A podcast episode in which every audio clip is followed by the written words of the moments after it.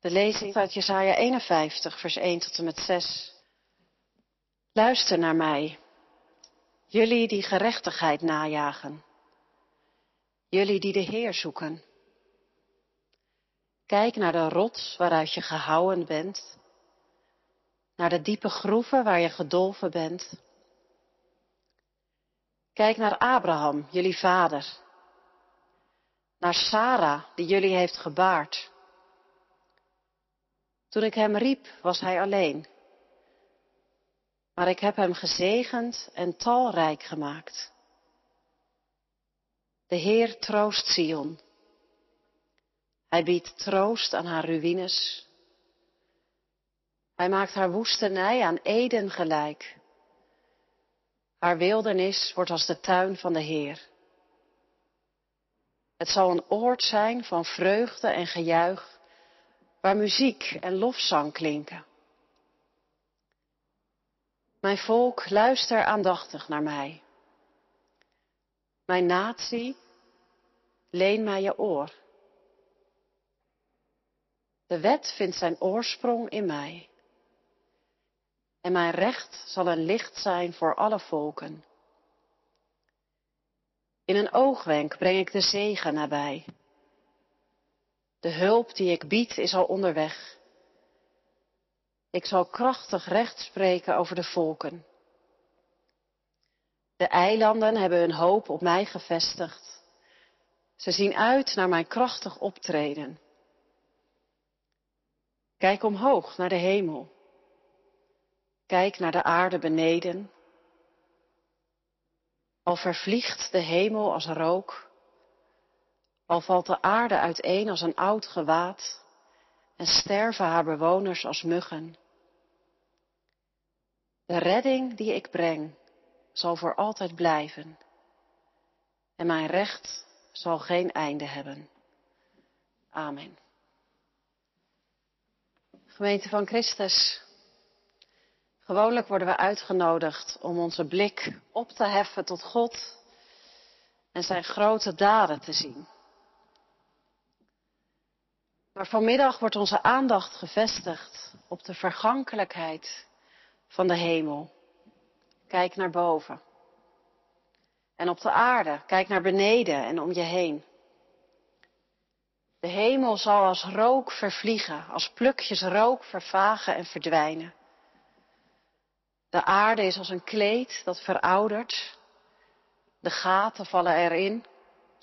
Het slijt aan de tijd. Stukken land verdwijnen onder water. Bewoonbare plekken raken in verval. De aarde slijt als een oud gewaad. Zoals je zelf slijt aan het leven. De jaren die komen en gaan. De dingen die je meemaakt, de wonden die je oploopt, de karaktertrekken die je niet kwijtraakt, de mensen die je verliest aan de dood of aan het leven. Je wordt nooit meer helemaal heel. Je slijt. Generaties komen en gaan. Die ene naam die decennia lang het nieuws domineerde. Die ene heerser die bepalend was voor een heel continent, alsof zijn macht voor de eeuwigheid zou zijn. Tot de dood komt en namen in vergetelheid raken en nieuwe namen genoemd worden. Zou het zo zijn dat de een na de ander, wie weet, jij ook wel, een obsessie heeft met nieuwe spullen. De enorme hoeveelheid kleding, meubels, apparaten. Die worden aangeschaft. Een stroom waar maar geen einde aan lijkt te komen. Zou die er ergens mee te maken hebben dat het moeilijk is om de slijtage onder ogen te zien? Om te leven met de fragiliteit van ons bestaan. Het heeft iets absurds, die honger naar spullen. die nooit verzadigd wordt en die niemand gelukkig maakt en waar toch geen eind aan komt, zou het er ergens mee te maken hebben dat het best moeilijk is om naar de hemel te kijken en naar de aarde en naar de mensenlevens om je heen en te beseffen hoe broos het alles is?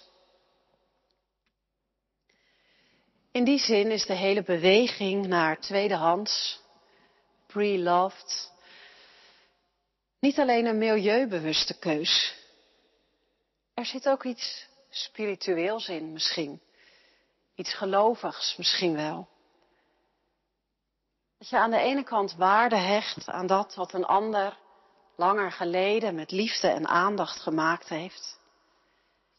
En dat je er tegelijk van bewust bent dat de dingen slijten, dat het voor even is. Ze hebben een verhaal. Een vloerkleed net zo goed als een stoel en een jas net zo goed als sieraden. Ze hebben een verhaal, maar ze zijn niet voor eeuwig. De wereld heeft een begin en een eind. Het mensenleven heeft een begin en een eind. Het is Gods goede schepping. Hij heeft het in het aanzijn geroepen. Hij heeft ons in het aanzijn geroepen. Hij wil dat wij er zijn. Het gewaad, een wollen mantel, een gebreid sprei, verbeeldt de schoonheid en de kracht, maar ook de vergankelijkheid, de tijd die er overheen gaat. Wij zijn hier even. Een sterk beeld, het gewaad, een deken. Het doet mij denken aan Laila uit de gelijknamige roman van Marilyn Robinson. Je kent haar wellicht, Laila. Of niet, want ze is een vergeten kind. Als klein meisje zat ze onder de tafel. Of ze werd buitengesloten en zat tot diep in de nacht op de veranda. Met een beetje geluk dacht laat op de avond iemand eraan om haar weer binnen te halen. Een klein zwervertje. Tot op een dag door Dol wordt opgeraapt. Dol, die min of meer haar pleegmoeder wordt, wikkelt Laila in een grote sjaal, een deken en neemt haar mee. Weg van het vergeten. In de beschutting van Dol, die haar een naam gaf, omdat ze niet wist hoe ze genoemd was. Laila heet ze nu.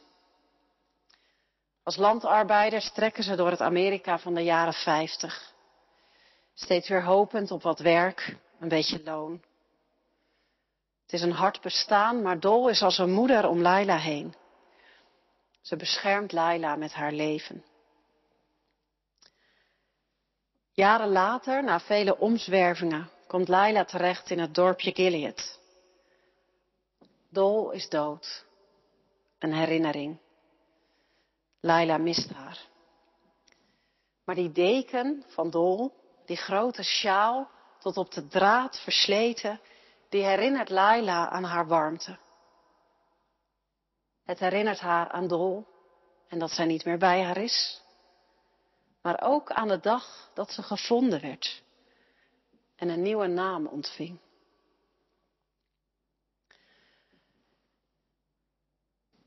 Het is geen memento mori van de profeet. Geen gedenkt te sterven. In dit licht van de hemel die als rook vervliegt en de aarde die slijt, in dat licht tekent zich de overweldigende grootsheid af van Gods redding die voor eeuwig is. Van Gods gerechtigheid die altijd zal duren. Hij heeft zijn belofte gegeven. Hij heeft zijn zoon gezonden midden in een vergankelijke wereld. Maar Gods reddende kracht duurt eeuwig en zal niet slijten.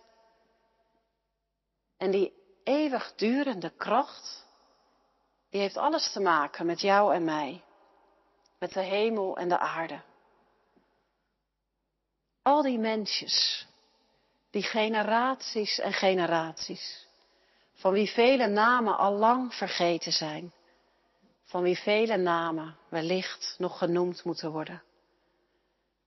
Al die mensjes zijn opgenomen in de eeuwige redding die van God komt. Al het begin en het einde van het mensenleven, hemel en aarde, is opgenomen in het heil van God.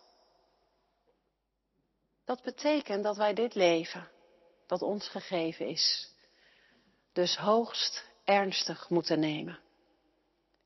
Het is een pluisje aan de weegschaal, een stofje in de lucht, maar het is door God in het aanzijn geroepen en maakt deel uit van Gods eeuwige redding. Daarom maken wij ernst met ons leven en doet het ertoe. Jouw naam, jouw hoop, jouw gebed. Daarom maken we ernst met de hemel en de aarde en ijveren we voor haar. Daarom maken we ernst met de mensen die soms sterven als muggen en rouwen wij om hun leven en hun dood, al weten we soms nauwelijks hoe ze heten. Want heel het broze, vergankelijke leven is opgenomen in de vernieuwende kracht van Gods redding. En daarom maken wij ernst met dit leven, omdat het van God gegeven is en Hij het tot voltooiing zal brengen. En nu begrijp ik denk ik ook die aanspraak van de profeet. Jullie die gerechtigheid najagen. Jullie die de Heer zoeken. Omdat zij het zijn die het leven op deze aarde op waarde willen schatten. Dit leven op deze aarde dat slijt aan alles wat keel en harteloos is. Tekort aan liefde, altijd terecht gewezen, maar nooit geliefkoosd. Altijd geven en nooit ontvangen. Zomaar een familie als broedplaats van onveiligheid en eenzaamheid. Een stad die een ruïne is geworden. Dit leven op deze aarde. En nu word jij in het licht geroepen. Jij mens die gerechtigheid najaagt. Jij die de Heer zoekt omdat Hij het is die midden in die puinhopen is afgedaald om bij ons te zijn. En ons leven te delen en onze dood te delen. Omdat Hij het is die heil en vrede brengt. Tot in elke uithoek van de aarde. Wellicht denk je, dat ben ik niet. Een mens die gerechtigheid najaagt. Vandaag zegt de Heer, Jij mens die gerechtigheid najaagt. Jij die de Heer zoekt. En de kracht van het evangelie is door jou zo aan te spreken dat het wakker wordt geroepen. De profeet wakkert in jou en mij een hartstocht aan en als die eenmaal ontbrand is, laat hij dan niet meer doven. Die hartstocht naar gerechtigheid. Ik leg even wat uit. Het zijn grondwoorden uit het Oude Testament. Recht en gerechtigheid. Woorden die zowel over God gaan als over de mens en onze roeping. Geen verheven, heilige, onbereikbare woorden, maar woorden die zijn als ademen. Ze maken het leven leefbaar. Ze maken je tot een mens die niet op zichzelf staat, maar leeft in relatie met de ander. Het zijn woorden die vaak door elkaar worden gebruikt. Maar grofweg zou je kunnen zeggen, recht is een manier van handelen die erop gericht is dat het verbond in stand wordt gehouden. Een goede relatie met God en met de ander. Dat ieder het zijne of het hare krijgt. Niet in gelijke delen, maar in wat de een en de ander op dat moment nodig heeft. Dat is recht. Gerechtigheid of rechtvaardigheid gaat meer over de persoon, over hoe je bent. Niet zuinig of karig, maar een welwillend, royaal en vriendelijk mens. Zoals Gods gerechtigheid ook meer is dan het gewone. Het is ruimhartig. Hij rekent jou en mij al het goede toe dat we in onszelf amper kunnen vinden. Maar dat God ons toebedeelt vanuit zijn grote hart. Hij blijft niet afzijdig, maar is partner in het verbond. Hij maakt deel uit van onze geschiedenis en voor het vervullen van zijn plannen wacht hij op hulp van mensen. Onszelf kunnen wij niet verlossen. Alleen God kan ons verlossen. Alleen God kan je heel maken en vrede geven die alle verstand te boven gaat. Alleen God kan ons het leven geven. Maar gerechtigheid kun je wel degelijk najagen. Het leven leven op de plek waar je gesteld bent. In je buurt, op je werk, in je gezin, met je ouders, je studiegenoten. Een royaal en ruimhartig mens zijn. Najagen is niet kalm of rustig afwachten. Er brandt een vuur in en een gretigheid, een honger en een dorst naar het leven, dat dat net zo goed is voor de ander als het voor jezelf is.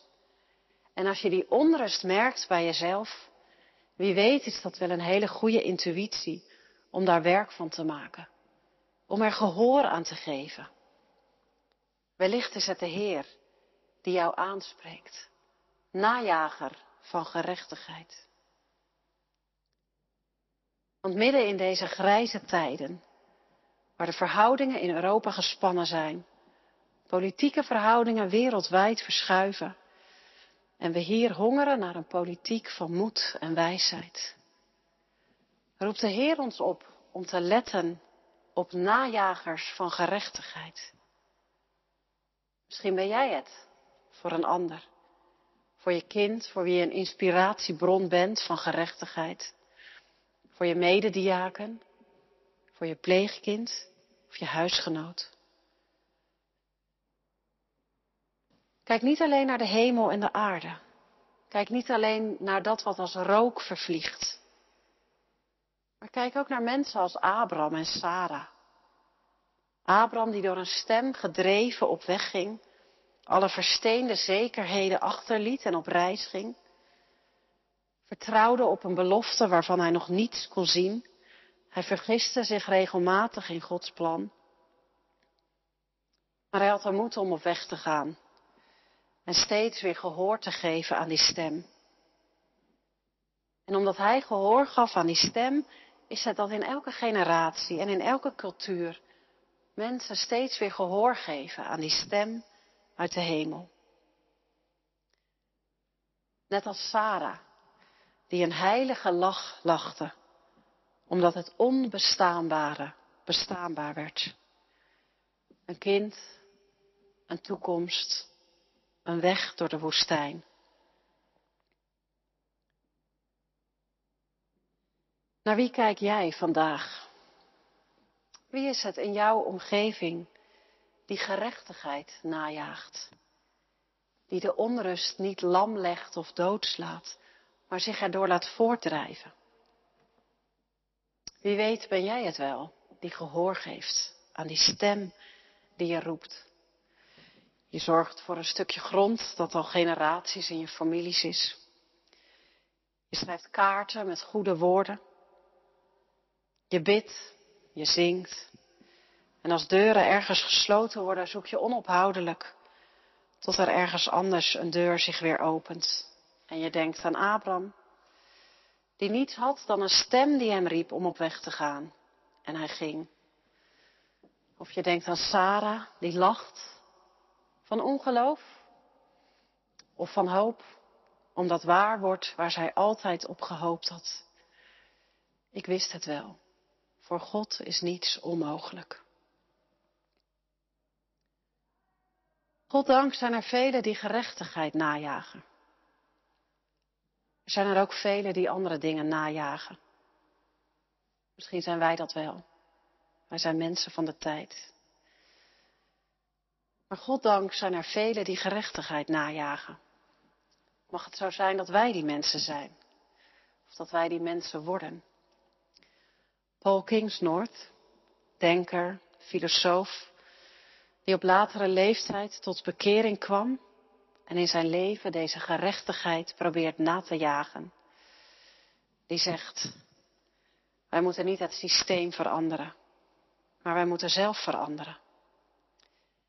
En de mens die je dan wordt, zal de mensen om je heen genezen.